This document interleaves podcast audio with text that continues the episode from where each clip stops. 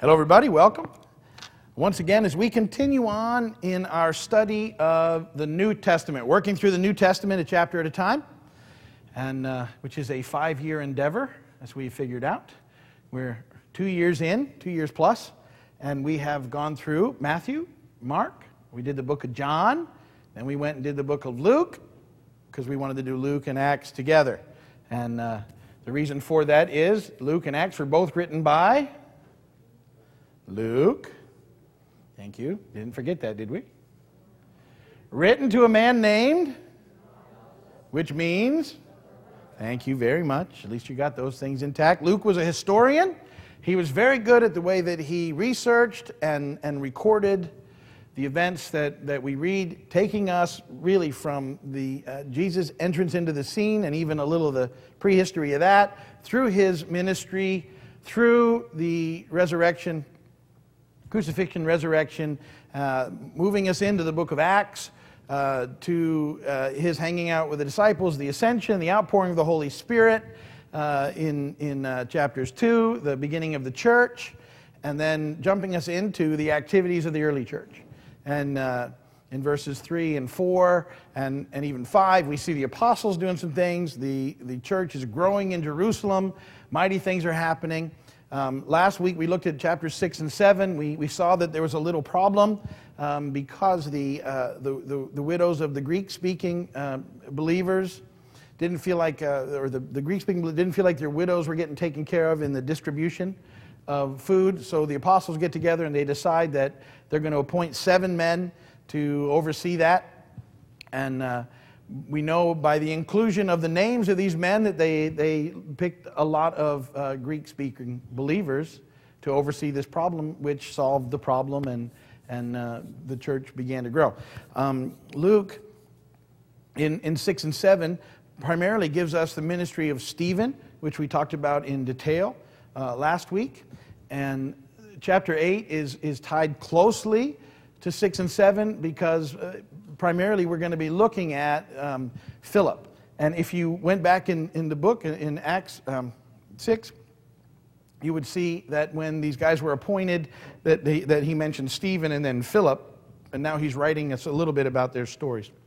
And uh, it demonstrates what we've been talking about from the uh, onset. And what I like to keep bringing up, and then uh, make sure that you guys have a, a, a handle of the book of Acts while it's completed and we're not adding to canon any longer, at some level it continues on in the church today. We're, we're still doing the, those sort of acts that Jesus called us to. And his, his disciples, we're to be led by the, and empowered by the Spirit to do the exact same stuff. And so uh, while we're not adding to canon any longer, we're still in some measure ought to be able to relate to what's happening here because it continues on in us. And, and that it's important for us to to grasp that concept that the church, fascinating that the church just continues to be the church in, in the world that, that we're called to. Now, obviously, at different times, the church has been received in different ways and uh, has gone through all sorts of different ups and downs and, and uh, persecutions, as we'll talk about to this day. But, but what we're about to encounter and what we saw with Stephen is um, Stephen, the first martyr of the Christian church, kicks off this tremendous persecution of the church in Jerusalem. At that time, this big persecution happens, um, primarily at the hands of a guy named Saul. And uh, Saul's a pretty interesting guy, and he's, he's, he's got a lot of zeal to, to destroy the church violently, and yet um, he's going to have his own encounter with the Lord in chapter 9. And so uh, he's, he's messing things up in this chapter, but then uh, the Lord sort of gets a hold of him. And, and uh, this Saul that we're reading about is the Apostle Paul. And so it's pretty fascinating stuff to watch what happens in the process. So that's where we're up to as we come to chapter 8. Remember, Stephen has been martyred, um, and uh, Saul was there, and Saul is in the beginning of, of, of, chapter 8. We'll see him happening. And then primarily it's about the ministry of Philip and we have to talk about Simon the magician uh, as well in this process. And there's some interesting stuff in chapter 8. I think it's a great, a lot of stuff in the book of Acts that can give us an opportunity to ponder and think. And uh, I like that. about the scriptures. So let's look at uh, Acts chapter 8, verses 1 through 40. I'll read it, and then we'll discuss it together for a few minutes before we call it an evening. Acts chapter 8, beginning in verse 1. And Saul was there, giving approval to his death. Stephen's. On that day, a great persecution broke out against the church at Jerusalem, and all except the apostles were scattered throughout Judea and Samaria. Godly men buried Stephen and mourned deeply for him. But Saul began to destroy the church. Going from house to house, he dragged off men and women and put them in prison. Those who had been scattered preached the word wherever they went. Philip went down to a city in Samaria and proclaimed the Christ there. When the crowds heard Philip and saw the miraculous signs he did, they all paid close attention to what he said. With shrieks, evil spirits came out of many, and many paralytics and cripples were healed. So there was great joy in that city. Now, for some time, a man named Simon had practiced sorcery in the city and amazed all the people of Samaria. He boasted that he was someone great, and all the people, both high and low, gave him their attention, exclaimed, This man is the divine power known as the Great Power quite a nickname. They followed him because he had amazed them for a long time with his magic. But when they believed Philip as he preached the good news of the kingdom of God and the name of Jesus Christ, they were baptized, both men and women. Simon himself believed and was baptized, and he followed Philip everywhere, astonished by the great signs and miracles he saw. When the apostles in Jerusalem heard that Samaria had accepted the word of God, they sent Peter and John to them. When they arrived, they prayed for them that they might receive the Holy Spirit. Because the Holy Spirit had not yet come upon any of them, they had simply been baptized into the name of the Lord Jesus. Then Peter and John placed their hands on them, and they received the Holy Spirit. When Simon saw that the Spirit was given at the laying on of the apostles' hands, he offered them money and said, Give me also this ability so that everyone on whom I lay my hands may receive the Holy Spirit. Peter answered, May your money perish with you, because you thought you could buy the gift of God with money. You have no part or share in this ministry because your heart is not right before God. Repent of this wickedness and pray to the Lord. Perhaps He'll forgive you for having such a thought in your heart. For I see that you are full of bitterness and captive to sin. Then Simon answered, Pray to the Lord for me, so that nothing you have said may happen to me. When they had testified and proclaimed the word of the Lord, Peter and John returned to Jerusalem, preaching the gospel in many Samaritan villages. Now an angel of the Lord said to Philip, Go south to the road, the desert road that goes down from Jerusalem to Gaza. So he started out, and on his way he met an Ethiopian eunuch, an important official in the change and in charge of all the treasury of Candace, queen of the Ethiopians. This man had gone to Jerusalem to worship, and on his way home was sitting in his chariot reading the book of Isaiah the prophet. The Spirit told Philip, Go to the chariot and stay near it. Then Philip ran to the chariot and heard the man reading Isaiah the prophet. Do you understand what you are reading? Philip asked. How can I, he said, unless someone explains it to me? So he invited Philip to come up and sit with him. The eunuch was reading this passage of Scripture. He was led like a sheep to the slaughter, and as a lamb before the shear is silent, so he did not open his mouth. In his humiliation, he was deprived of justice. Who can speak of his descendants? For his life was taken from the earth. The eunuch asked Philip, Tell me, please, who is the prophet talking about, himself or someone else? Then Philip began with that very passage of Scripture and told him the good news about Jesus. As they traveled along the road, they came to some water, and the eunuch said, Look, here's water. Why shouldn't I be baptized? And he gave orders to stop the chariot. Then both Philip and the eunuch went down into the water, and Philip baptized him. When they came up out of the water, the Spirit of the Lord suddenly took Philip away. And the eunuch did not see him again, but went on his way rejoicing. Philip, however, appeared at Azotus and traveled about, preaching the gospel in all the towns until he reached Caesarea. And blessed be the word of the Lord. Okay, so um, as I said, eight, chapter 8 is tied in pretty closely to 6 and 7 um, because of the whole introduction of the seven and uh, uh, the seven men that were chosen. And, and uh, we, we saw sort of Stephen's ministry.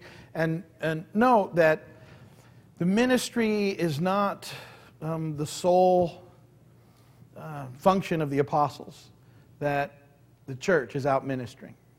And it's very, impossible, very important that you see this. See, it's everyone is out there ministering. Even, uh, you know, as Barry likes to talk about Stephen, the guy who was called to distribute the food and serve the food. Uh, Stephen was doing some really powerful stuff. Philip, another guy, is doing the same thing. He's preaching the word, he's praying for people, miracles are happening, things are going. It's a pretty significant deal. And so we, we get these recorded events in, in these chapters, um, I think, so that you can see the progression of the growth of the church and, and the ministry of the church, that it's never been intended to be left to just a few people at the top. Um, it's a ministry for the entire church using their gifts to move into the things that God has called them to.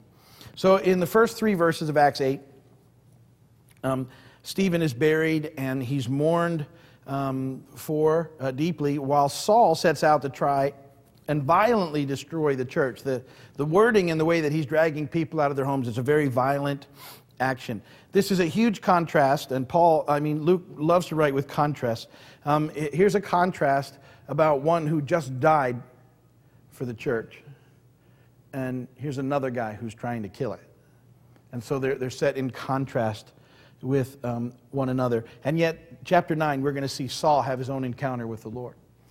And uh, it will change not only his life, but the life of the church and our lives ultimately for us because Saul, the Apostle Paul, writes most of the New Testament um, under the anointing of the Spirit. And so it's a huge deal that's, uh, that's coming up. And this persecution, it says on that day, persecution happened. And so what happens is the church um, disperses, they take off, they get out of there. Um, it says all except the apostles. There's obviously still some people around besides the apostles because the church in Jerusalem continues to grow.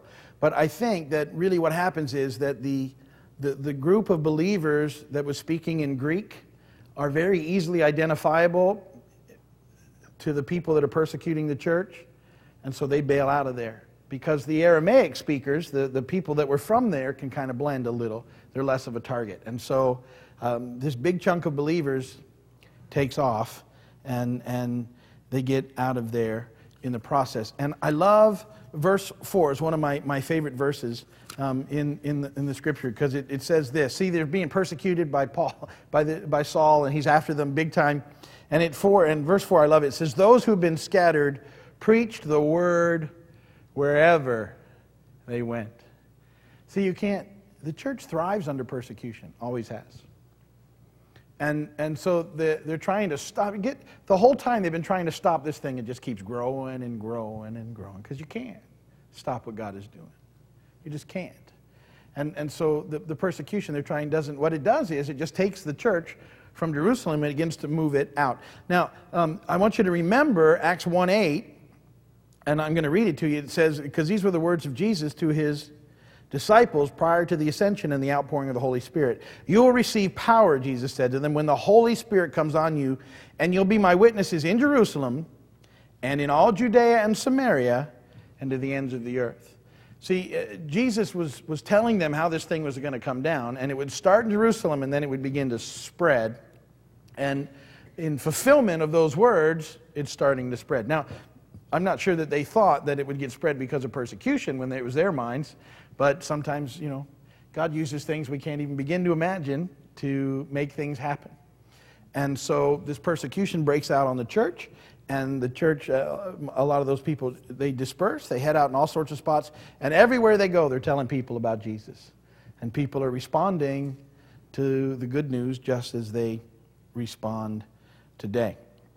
And, and so it's neat because I think the, the scripture says they move out into Judea and Samaria initially. And Philip is, is uh, he, he leaves and he's ministering with tremendous impact, the scripture tells us, in Samaria. And many people are healed and delivered, and, and it says that great joy breaks out in the city. Because Philip is there doing this, this powerful ministry that God has sent him to, and off he goes, and he's there, and he's just being the church. So that's all he's doing is being the church. That's the guys when they go out everywhere they go, they're just being the church. They're telling people about Jesus. That's what the church does, right? We love people. We're, we care for folks and we, we look for opportunities to ultimately tell them about Jesus. And, and it's, it's the same thing that they were doing back then. Now, in verses 9 through 13, the, Simon gets into the picture, the sorcerer, and I want to talk about him, but I want to, we'll come back to him in a minute because we can talk about him better in, in, another verse. In, in verses 14 through 17, this neat thing happens, is that um, the apostles are still in Jerusalem. They hear about this revival taking place in Samaria. And so they send Peter and John to go check it out. And uh, I always get that picture of Peter and John sort of being the adventurers anyway. Not that they all weren't, but there's something happened in Samaria. You guys need to go see what it is. Remember, the, the Jewish people, too, had a very strange relationship with the Samaritans um, because they, they um, I want to be careful how I use my word, but, but the, the word that I, they, they sort of considered the mongrels. They were, they were sort of a mix of Judaism and the surrounding peoples. They were part of an exile uh, of, of uh, Jewish people like 700 years before. And so if you remember in, in the, our reading of the Gospels, that um, the, the, Jewish people would not associate with the Samaritans. They would go out of their way to go around, which is why it was such a big deal when Jesus went cut right through Samaria and had that ministry time with the Samaritan woman. So there has not been much contact, and, and, uh, and, and it's fascinating to see that Peter and John are willing to go. But you know why they're willing to go? They saw Jesus do it. And if oh, well, Jesus went, so we should go. So um, Philip and John show up, uh, um, Philip and uh, Peter and John show up, and they see that these things are indeed happening. And when they get there, they pray for the folks that are there, and the Holy Spirit comes on these Samaritan believers. Now, this is one of those things that brings up a lot of discussion in the church and, and where people go, um, and it's all good discussion. But I think that the, the most important thing you have to see in these events is that it's a, it's a validation of Acts 1 8. Because Jesus said, my, my spirit will come on you, and, and you'll be my witnesses in Jerusalem, Judea, Samaria, and to the ends of the world. Um, here, it's a validation of the Holy Spirit as he comes on the believers uh, there powerfully. Uh, in Samaria, so Judea and Samaria. And we'll see it again happen in chapter 10 when, it, when the Holy Spirit falls on the household of Cornelius, that it's, it's just backing up Jesus' words in Acts 1 8. And so Peter and John come and they pray for these folks, and the Holy Spirit comes, and there's this, uh, this amazing um, renewal, revival, breakthrough thing that's happening there in Samaria. It's just a fascinating ministry. Also fascinating that when Peter and John leave, it says they go by all sorts of other Samaritan villages and preach the word. Huge, huge, huge impact that, that, that this would have not been something that any, any Jewish folks would have done prior to uh, th- what Jesus had done. And still, we are only a few months out from the whole crucifixion, resurrection. Powerful stuff that's going on. All right, let's talk for a minute about Simon. Because he, he's the main character in 9 through 13 and 18 through 24, and it's, it brings up another pretty interesting thing to think about. Um, Simon was a magician and, uh, or a sorcerer. Um, and he, he, he dabbled in um, the occult, the, the dark arts, things that are forbidden uh, scripturally. And he was known, his nickname was the Great Power, which is kind of fascinating. So, so he was able to do some stuff that kept these people fairly amazed. And, and yet, he's astonished, along with the rest of the, the Samaritan uh, folks there, uh, at the work and the power of the Holy Spirit in the ministry of Philip. And in verse 13 it says this Simon himself believed and was baptized. And he followed Philip everywhere, astonished by the great signs and miracles he saw. Interesting verse. Think about that for a minute. Because something happens in verse 18 and 19 that, that will, will cause some discussion. Um, it says this When Simon saw that the Spirit was given at the laying on of the apostles' hands, he offered them money and said, Give me this ability so that everyone on whom I lay my hands will receive the Holy Spirit. Because um, he, he wants to keep his gig going. He's had a gig. I mean, he's been making his living as a sorcerer, as doing these things. And now the people have found something better, and he's sort of thinking, hmm, I'm gonna, it's going to be bad for business. Um, but this Holy Spirit thing looks pretty good. So I think I'll buy my way into that and I'll get the franchise out here in Samaria. And the response of Peter is fascinating because remember verse 13. It says that Philip believed and was baptized. But listen to this and see what you think about this description of. I mean, it says that Simon, I'm sorry, uh, believed Philip and was baptized and uh, believed in the Lord and was baptized. R- listen to what Peter says to the same Simon. May your money perish with you because you thought you could buy the gift of God with money. You have no part or share in this ministry because your heart is not right before God. That's pretty interesting stuff. Repent of the wickedness and pray to the Lord. Perhaps He'll forgive you for having such a thought in your heart. For I see that you are full of bitterness and captive to sin. So the debate is what was Philip, I mean, what was Simon doing in verse 13? When he believed and was baptized? Was he real? Was he sincere? Did he mean it? Did he not mean it? Is there a difference? Does it make a difference? Is it possible to be like this and be saved? Was he saved? Was he not saved? What happened? Where'd it go? We don't know. And it brings up all sorts of questions. And if you're looking for me to answer them, I don't know. I have some ideas. The reason I toss it out there like that is those, when you answer those questions, it tells you a lot about how you believe, what you believe, and where you go with that. And I'm, you know, it's there's a lot of streams of thought. It's, you know, but did he just sin, or did he ever really get it? And is is there a difference? And and, um, you know, did he did he believe in faith in Christ, or did he just sort of believe in what was happening? Was his, was he sincere in his baptism, or just something to do? Or does it matter? Good things to think about, isn't it? The description of Peter is pretty rough, though. Well, your heart's wrong. You can't be a part of this ministry until you get your heart right. Pray and repent. And, but, you know, I don't know what happens. There's some tradition in the church that says he never did get it right and he started some cult, um, but we don't have any Bible for that. I don't know. Maybe he repented and got it right, but we never hear about him again in Scripture. That was it. That's his, that's his deal. But I think it's, it's pretty interesting stuff. Okay, now in the last chunk of scripture, in 26 through 40, um, Philip has this encounter with an Ethiopian eunuch. And, and I, I, don't miss some very powerful things here because it talks about, you know, it gives you the character of Philip. Here, Philip goes to Samaria and an out, uh, a revival breaks out. Things are happening. The Lord's using him. Mighty stuff is going on. Very cool stuff. And all of a sudden, the Lord says, Hey, I need you to go somewhere else. And he just says, okay. And, and the Lord sends Peter and John over to finish up and do some stuff, but says, Philip, I got something else for you. Sometimes, you know, the Lord will use you to start something and then have you move into something else just because he needs you to do it. And it sometimes might be one of, Philip might have want to hung out there. This is a cool spot, man. Look at the stuff that's going on. But the Lord said, now I got something else for you. So, uh, and actually, it's neat because um, what happens is that the, an angel speaks to him. First off, an angel, the angel of the Lord speaks to him in verse 26 and says, All right, you need to, you need to head down the, the road where you're going. And, uh, and so he does, and he sees this Ethiopian in a chariot. And um, it's pretty interesting that the Ethiopian is reading Isaiah chapter 53. I think it might be a divine appointment.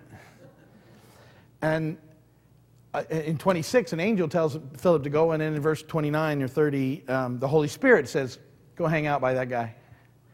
And so Philip trots over. And there's a guy reading Isaiah 53. You know, he's got the scroll thing happening, and he's reading it out loud. And uh, Philip's like, Hey, what you reading? you understand it? And the guy's like, How can I? And uh, it's an invitation to preach. And so he uses that very scripture. And it's a scripture about what happened to Jesus just a few months ago. And he picks it up from there and leads them through the scriptures and leads them to Christ. And, and uh, again, I see, I think, contrast here in, in the response of Simon, who was just looking for himself. And here's, here's an Ethiopian eunuch who's, uh, who, who responds in such a way that he, he, when he comes by some water, he says, Hey, there's some water, man. Why don't, why don't you baptize? I need to get baptized. And Philip says, okay. And uh, they, they hop off the chariot and they go and, and they baptize the Ethiopian. And something happens too here. Um, when they come up out of the, the water, it's not, it's not, you have to really look at it, but it says that the Spirit of the Lord took Philip away. And I have this picture, and he goes and he, and he ends up 40 miles away in another place. If you look at a map, and it's like the, and, and, the Lord can do this stuff. So he, he goes into the water in this spot with Ethiopian, and I kind of believe he comes up out of the water and he's in a different spot. And, and it's like, well, that's cool. I pray like that sometimes when I'm out at Bahia Honda, you know, go under and boom, now I'm still there. But you never know.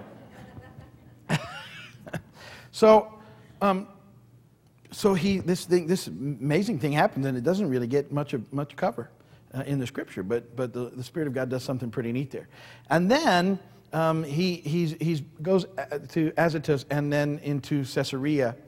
And uh, it's pretty cool because apparently, when you read on in the book of Acts, he settles down there in Caesarea. That's where the Lord plants him.